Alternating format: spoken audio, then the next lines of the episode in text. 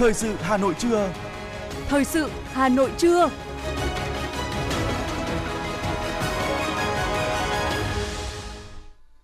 Hoàng Nam và Thanh Hiền xin kính chào quý vị các bạn. Bây giờ là chương trình thời sự của Đài Phát thanh và Truyền hình Hà Nội, phát trực tiếp trên sóng phát thanh tần số FM 90 MHz. Trưa nay thứ năm, ngày 16 tháng 6 năm 2022 có những nội dung chính sau đây. Ngày cuối cùng của kỳ họp thứ 3, Quốc hội biểu quyết thông qua một số dự án luật và nghị quyết của Quốc hội. Phiên bế mạc sẽ được truyền hình phát thanh trực tiếp. Phó Chủ tịch thường trực phụ trách điều hành Ủy ban nhân dân thành phố Lê Hồng Sơn chủ trì phiên họp tập thể Ủy ban nhân dân thành phố tháng 6 lần thứ hai. Hà Nội sẵn sàng kỳ thi tuyển sinh vào lớp 10 trung học phổ thông năm học 2022-2023. Phát hiện hơn 300 mẫu nông lâm thủy sản vi phạm an toàn thực phẩm. Phần tin thế giới có những sự kiện nổi bật. Thiếu năng lượng từ Nga, một số nhà máy châu Âu đóng cửa. Phát hiện tín hiệu vô tuyến bí ẩn từ hành tinh giống trái đất.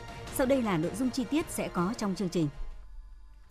Thưa quý vị và các bạn, hôm nay ngày làm việc thứ 19 của kỳ họp thứ 3 Quốc hội khóa 15, Quốc hội đã biểu quyết thông qua nhiều nội dung quan trọng, trong đó có nghị quyết về thí điểm mô hình tổ chức hoạt động lao động hướng nghiệp dạy nghề cho phạm nhân ngoài trại giam, nghị quyết về chủ trương đầu tư dự án đường vành đai 4 vùng thủ đô Hà Nội, nghị quyết về chủ trương đầu tư dự án đường vành đai 3 thành phố Hồ Chí Minh.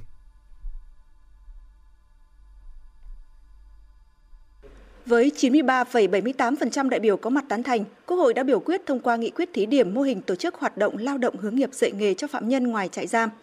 Theo chủ nhiệm Ủy ban Tư pháp của Quốc hội Lê Thị Nga, trên cơ sở ý kiến các vị đại biểu Quốc hội, Ủy ban Thường vụ Quốc hội đã chỉ đạo cơ quan chủ trì thẩm tra phối hợp với các cơ quan hữu quan, nghiêm túc nghiên cứu, tiếp thu, chỉnh lý dự thảo nghị quyết.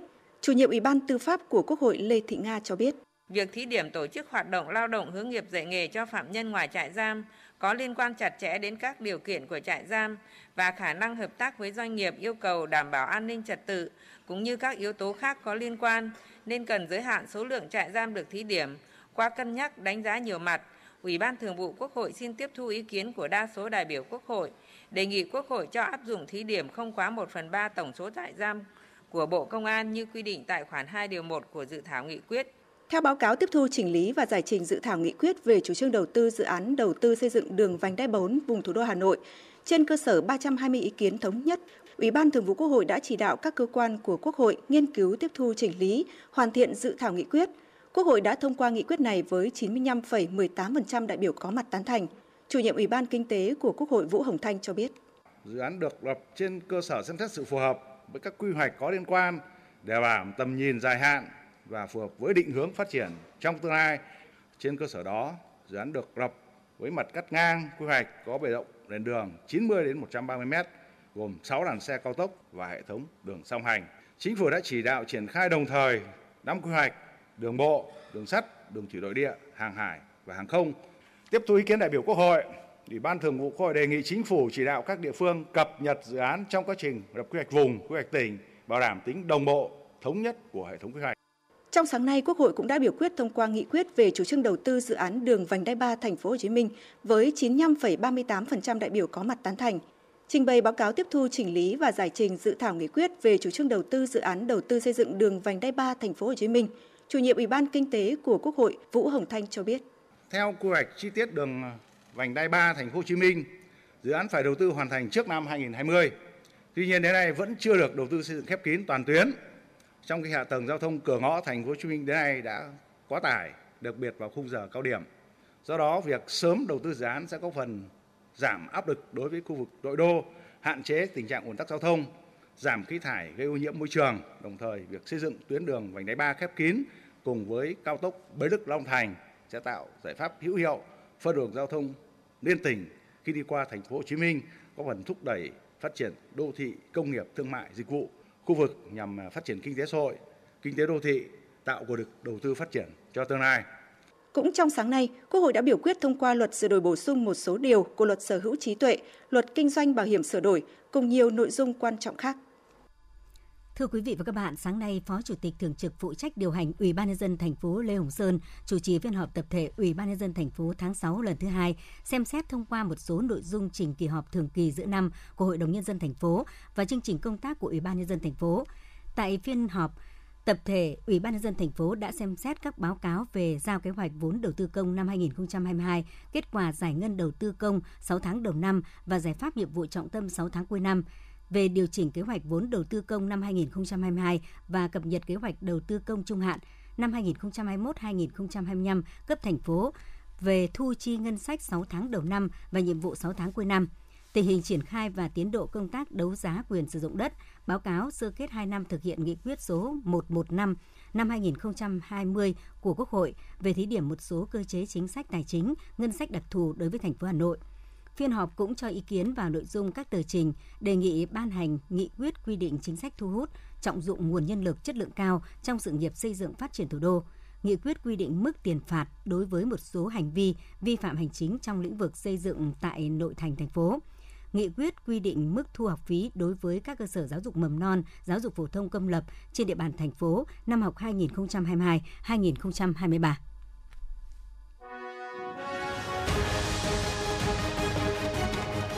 Thời sự Hà Nội, nhanh, chính xác, tương tác cao. Thời sự Hà Nội, nhanh, chính xác, tương tác cao.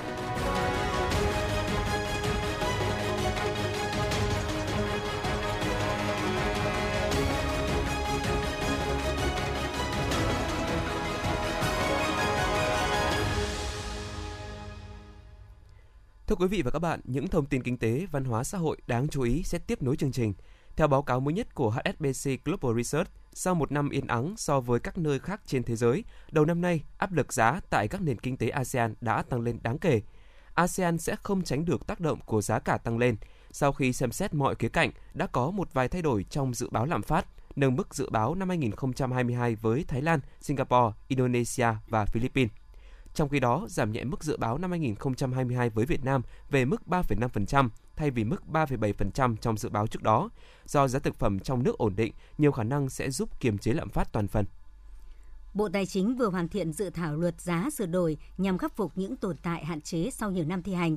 Theo đó, Bộ Tài chính cho rằng chính sách về bình ổn giá cần được hoàn thiện theo hướng linh hoạt trong các tình huống, Cụ thể, Bộ Tài chính đề xuất danh mục hàng hóa, dịch vụ bình ổn giá sẽ được giao thẩm quyền cho chính phủ quy định chi tiết trên cơ sở các nguyên tắc chặt chẽ được quy định tại luật. Đồng thời, dự thảo đề xuất tăng cường phân công phân cấp rõ trách nhiệm trong việc triển khai bình ổn giá trên phạm vi cả nước và trên địa bàn. Dự thảo luật cũng bỏ các quy định về lập và sử dụng quỹ bình ổn giá. Từ đầu năm 2022 đến nay, Bộ Nông nghiệp và Phát triển Nông thôn đã chỉ đạo hướng dẫn các địa phương, đơn vị trực thuộc triển khai chương trình giám sát vệ sinh an toàn thực phẩm. Bộ đã tổ chức lấy 843 mẫu thủy sản giám sát vệ sinh an toàn thực phẩm, phát hiện 12 mẫu vi phạm, giảm 2,3% so với cùng kỳ 2021 các địa phương thực hiện lấy 7.897 mẫu nông lâm thủy sản, phát hiện 297 mẫu vi phạm, giảm 5,65% so với cùng kỳ năm 2021. Theo quy chế tuyển sinh đại học, tuyển sinh cao đẳng ngành giáo dục mầm non do Bộ Giáo dục và Đào tạo vừa ban hành, có 3 nhóm thí sinh được xét tuyển thẳng trong kỳ thi tuyển sinh năm 2022. Cụ thể, nhóm thứ nhất gồm anh hùng lao động, anh hùng lực lượng vũ trang nhân dân, chiến sĩ thi đua toàn quốc được tuyển thẳng vào các ngành, chương trình do cơ sở đào tạo quy định. Thứ hai, thí sinh đạt thành tích cao trong các kỳ thi, cuộc thi, giải đấu cấp quốc gia hoặc quốc tế do Bộ Giáo dục và Đào tạo, Bộ Văn hóa, Thể thao và Du lịch tổ chức – cử tham gia được xét tuyển thẳng trong năm tốt nghiệp trung học phổ thông hoặc tốt nghiệp trung cấp các trường năng khiếu nghệ thuật vào các ngành phù hợp môn thi, nội dung đề tài hoặc nghề dự thi, thi đấu đoạt giải. Thứ ba, thí sinh có bằng trung cấp ngành sư phạm loại giỏi trở lên hoặc có bằng trung cấp ngành sư phạm loại khá và có ít nhất 2 năm làm việc đúng ngành được xét tuyển thẳng vào ngành giáo dục mầm non trình độ cao đẳng. Thưa quý vị và các bạn, ngày mai kỳ thi tuyển sinh vào lớp 10 trung học phổ thông năm học 2022-2023 tại Hà Nội sẽ chính thức diễn ra. Đây là kỳ thi có tính cạnh tranh cao khi có tới gần 107.000 thí sinh đăng ký dự thi, nhưng chỉ tiêu tuyển sinh vào các trường công lập chỉ là hơn 69.000 học sinh. Để tổ chức kỳ thi thành công, an toàn, minh bạch, Sở Giáo dục và Đào tạo Hà Nội đã tổ chức hội nghị hướng dẫn công tác coi thi, ghi nhận của phóng viên thời sự. Kỳ thi tuyển sinh lớp 10 trung học phổ thông năm học 2022-2023 trên địa bàn thành phố Hà Nội sẽ diễn ra trong 2 ngày 18 và 19 tháng 6. Với gần 107.000 thí sinh đăng ký dự thi, Sở Giáo dục và Đào tạo thành lập 203 điểm thi với 4.550 phòng thi, chưa kể số điểm thi dự phòng để ứng phó với dịch COVID-19 và các tình huống phát sinh. Cho đến nay, các điểm thi đã chuẩn bị đầy đủ sẵn sàng cho kỳ thi lớp 10. Cô giáo Bùi Thùy Linh, Phó Hiệu trưởng Trường Trung học Phổ thông Cầu Giấy Hà Nội đã khẳng định về điều này. Ở tại điểm thi trường Trung học phổ thông Cầu Giấy, chúng tôi có 28 phòng thi chính thức và 2 phòng thi dự phòng. Thì công tác chuẩn bị cơ sở vật chất đến thời điểm này đã hoàn thành. Tất cả những cái yêu cầu về trang thiết bị, uh, cơ sở vật chất uh, để uh, đảm bảo cái yêu cầu của một kỳ thi. Đến thời điểm này, các nhà trường chuẩn bị cơ bản đầy đủ theo yêu cầu của Bộ Giáo dục cho kỳ thi tuyển sinh vào lớp 10 năm nay. Đây cũng là ghi nhận của ông Nguyễn Quang Tuấn, Phó Giám đốc Sở Giáo dục và Đào tạo Hà Nội. Dịch bệnh F0 thì đến thời điểm này thì các điểm thi đã bố trí các phòng thi dự phòng và chuẩn bị đầy đủ cơ sở vật chất, trang thiết bị bảo hộ cũng như là các thiết bị để phục vụ cho các phòng thi mà có thí sinh F0. Một trong những điểm mới của quy chế thi năm nay là tư trang vật dụng của thí sinh phải để cách phòng thi tối thiểu 25 mét. Đây là quy định mới của Bộ Giáo dục và Đào tạo nhằm tăng cường đảm bảo an toàn cho kỳ thi, hạn chế nguy cơ gian lận bằng thiết bị hiện đại. Các trường cũng đang tính toán phương án nhằm đảm bảo quy định này. Thầy giáo Nguyễn Quý Xuân, hiệu trưởng trường Trung học phổ thông Phúc Lợi Hà Nội cho biết. À, sẽ chuẩn bị mỗi phòng thi một hộp hoặc là một cái ờ, túi riêng.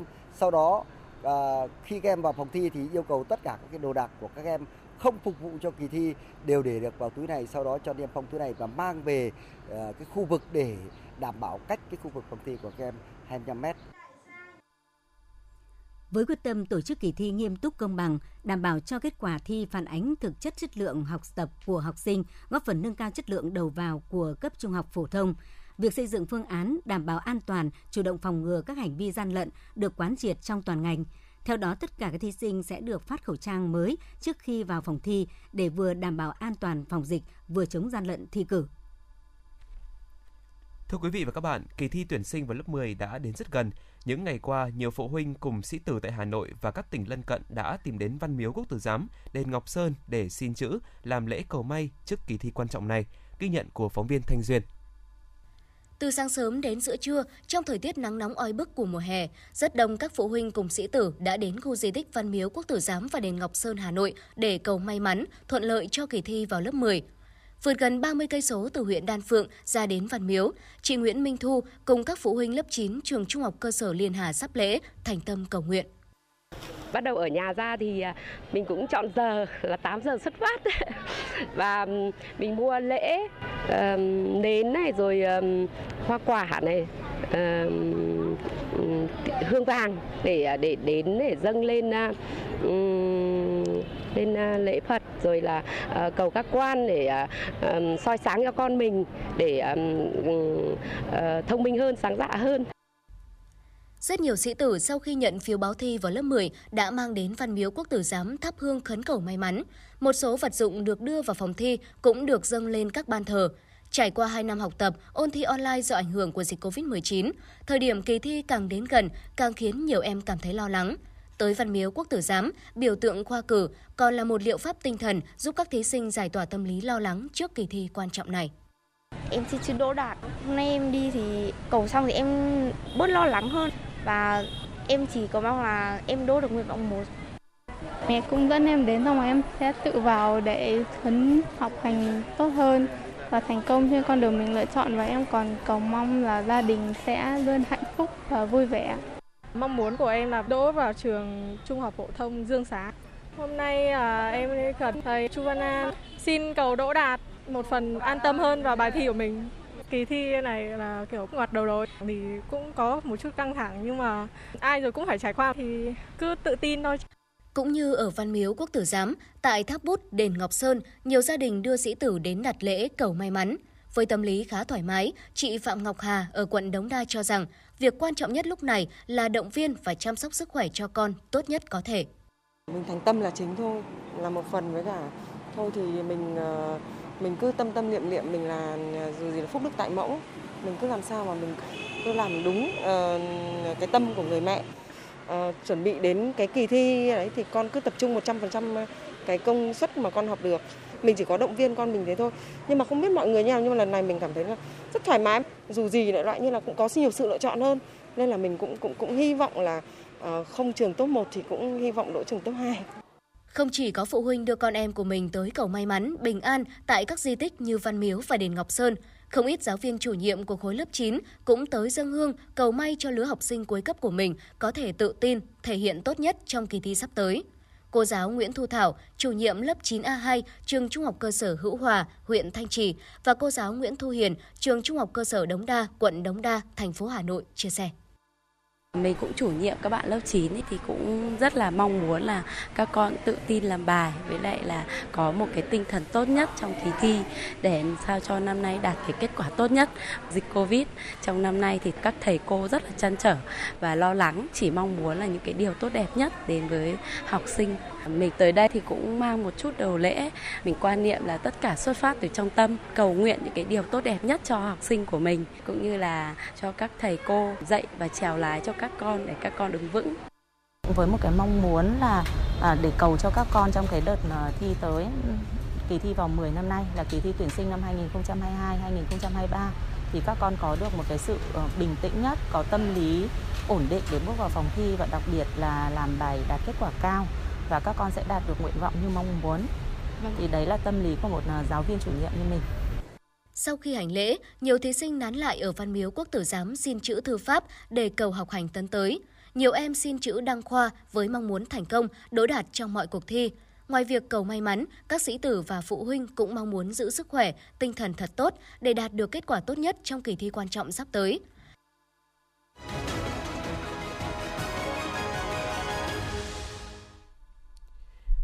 Mời quý vị và các bạn nghe tiếp phần tin. Diễn đàn Phát triển bền vững đô thị Việt Nam 2022 sẽ diễn ra ngày 16 tháng 6 và 17 tháng 6 tại Hà Nội. Dự kiến diễn đàn thu hút sự quan tâm tham dự của hơn 1.500 đại biểu trong nước và quốc tế, hướng tới việc trở thành một trong những diễn đàn thường niên có quy mô lớn nhất về phát triển bền vững đô thị tại Việt Nam. Với chủ đề Phát triển đô thị bền vững theo hướng đô thị xanh, thông minh, thích ứng với biến đổi khí hậu, phòng chống thiên tai và dịch bệnh, quy mô của diễn đàn bao gồm các hoạt động một phiên diễn đàn cấp cao được chủ trì bởi các đồng chí lãnh đạo Đảng, Quốc hội, Chính phủ, chuỗi 4 phiên hội thảo chuyên đề. Phiên toàn thể tập trung đi sâu phân tích và làm rõ định hướng chiến lược đô thị hóa, phát triển đô thị, phát triển kinh tế đô thị Việt Nam đến năm 2030, tầm nhìn đến năm 2045 các báo cáo chính xoay quanh các vấn đề về hoàn thiện thể chế chính sách và hành động thực hiện nghị quyết số 06 NQTU, kinh nghiệm quốc tế về nâng cao năng lực quản trị đô thị, phát triển đô thị xanh thông minh bền vững, thích ứng tại Việt Nam, kinh nghiệm xây dựng phát triển mô hình khu công nghiệp, đô thị dịch vụ. Chuỗi hội thảo chuyên đề tập trung vào 4 chủ đề chính bao gồm xây dựng đô thị, chuỗi đô thị thông minh kết nối trong nước và quốc tế, gắn kết đồng bộ, hiệu quả tái thiết đô thị, chuyển đổi số gắn với tầm nhìn phát triển đô thị bền vững, hoàn thiện thể chế, chính sách thúc đẩy đô thị hóa và phát triển đô thị bền vững, phát triển các mô hình đô thị mới, thúc đẩy chuyển dịch kinh tế khu vực đô thị. Theo thống kê từ Bộ Thông tin và Truyền thông, tính đến ngày 14 tháng 6, 34 trong số 63 tỉnh thành phố trên cả nước đã thành lập hơn 27.200 tổ công nghệ số cộng đồng với trên 130.480 thành viên tham gia để hỗ trợ người dân chuyển đổi số bằng các nền tảng – Đến thời điểm này, 10 địa phương bao gồm Bắc Giang, Lạng Sơn, Lai Châu, Hậu Giang, Hải Dương, Thanh Hóa, Vĩnh Phúc, Hưng Yên, Hải Phòng và Thái Nguyên đã hoàn thành 100% cấp xã có tổ công nghệ số cộng đồng. Đại diện Cục Tin học hóa Bộ Thông tin và Truyền thông cho biết, các tổ công nghệ số cộng đồng được coi là cánh tay nối dài của Ủy ban Quốc gia về chuyển đổi số và tại địa phương là cánh tay nối dài của chính quyền.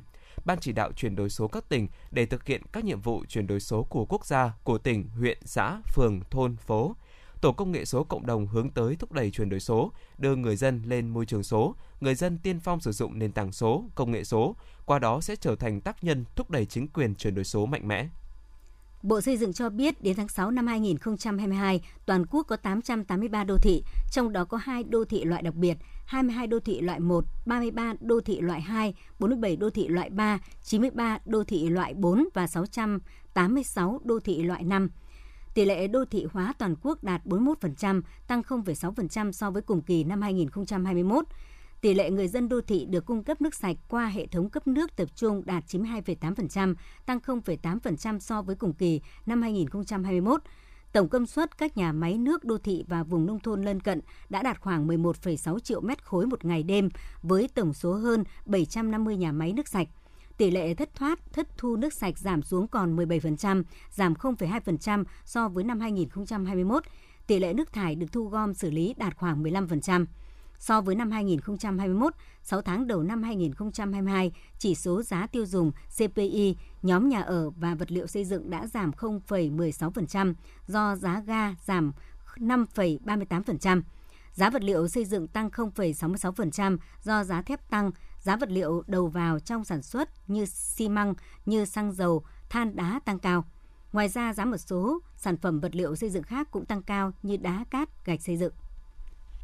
Thanh tra Sở Giao thông Vận tải Hà Nội vừa quyết định thành lập đoàn kiểm tra xử lý vi phạm về tải trọng phương tiện trong đợt cao điểm từ ngày 15 tháng 6 đến 15 tháng 7 trên địa bàn thành phố. Trong thời gian một tháng, đoàn sẽ tập trung kiểm tra, xử lý các hành vi vi phạm trong hoạt động kinh doanh vận tải, vận chuyển hàng hóa, vật liệu xây dựng, đất, rác, phế thải bằng xe ô tô, các hành vi vi phạm kích thước thành thùng, vệ sinh môi trường giao thông, vi phạm về điều kiện của phương tiện, người lái và các hành vi vi phạm khác. Phạm vi kiểm tra tập trung vào các đầu mối bốc xếp hàng hóa, cảng, mỏ, bến bãi hàng hóa, điểm tập kết, trung chuyển, kinh doanh vật liệu.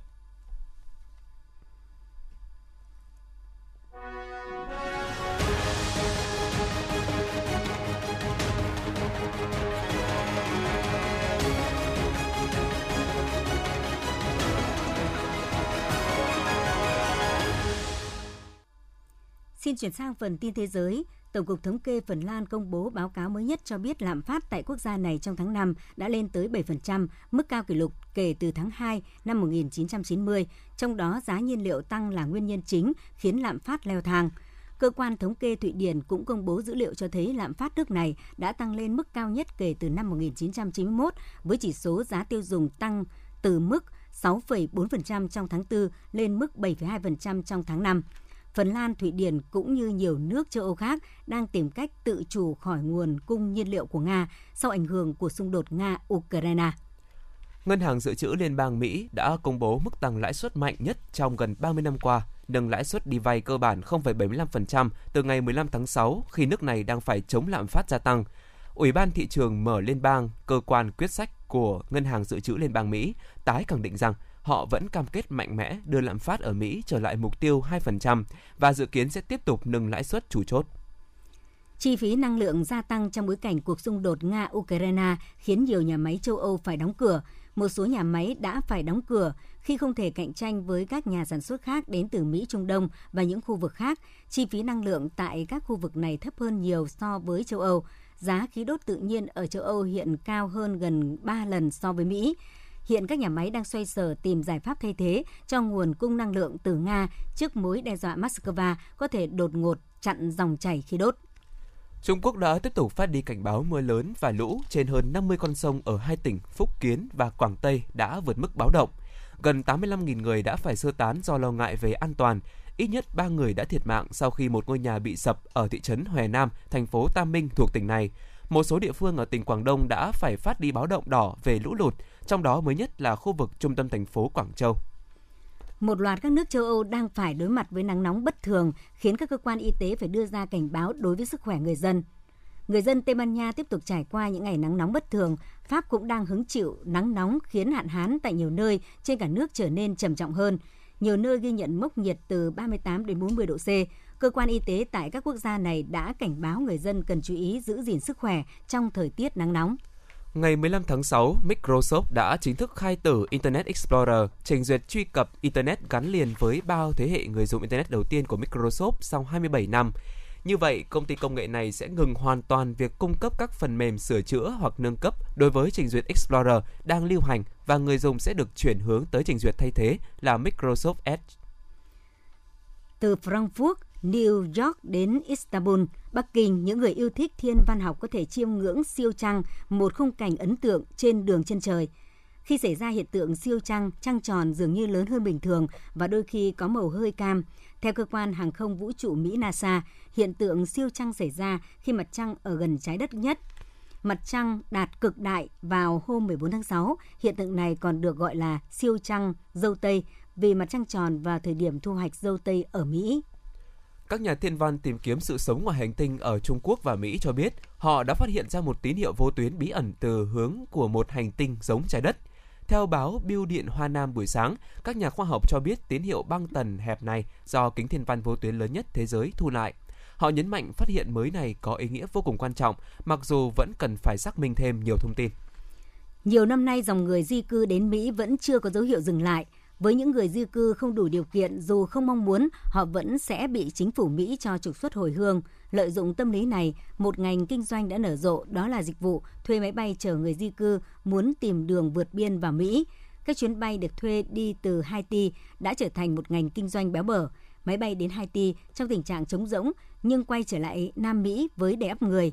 Từ tháng 11 năm 2020 cho đến tháng 5 này, ít nhất 128 chuyến bay thuê bao như vậy đã được các công ty du lịch ở Chile và Brazil thực hiện.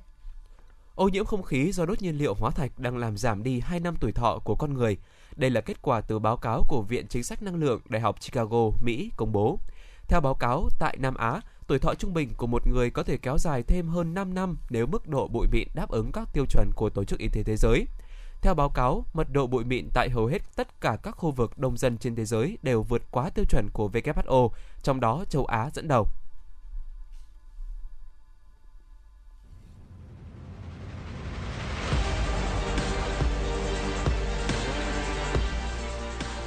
Bản tin thể thao Bản tin thể thao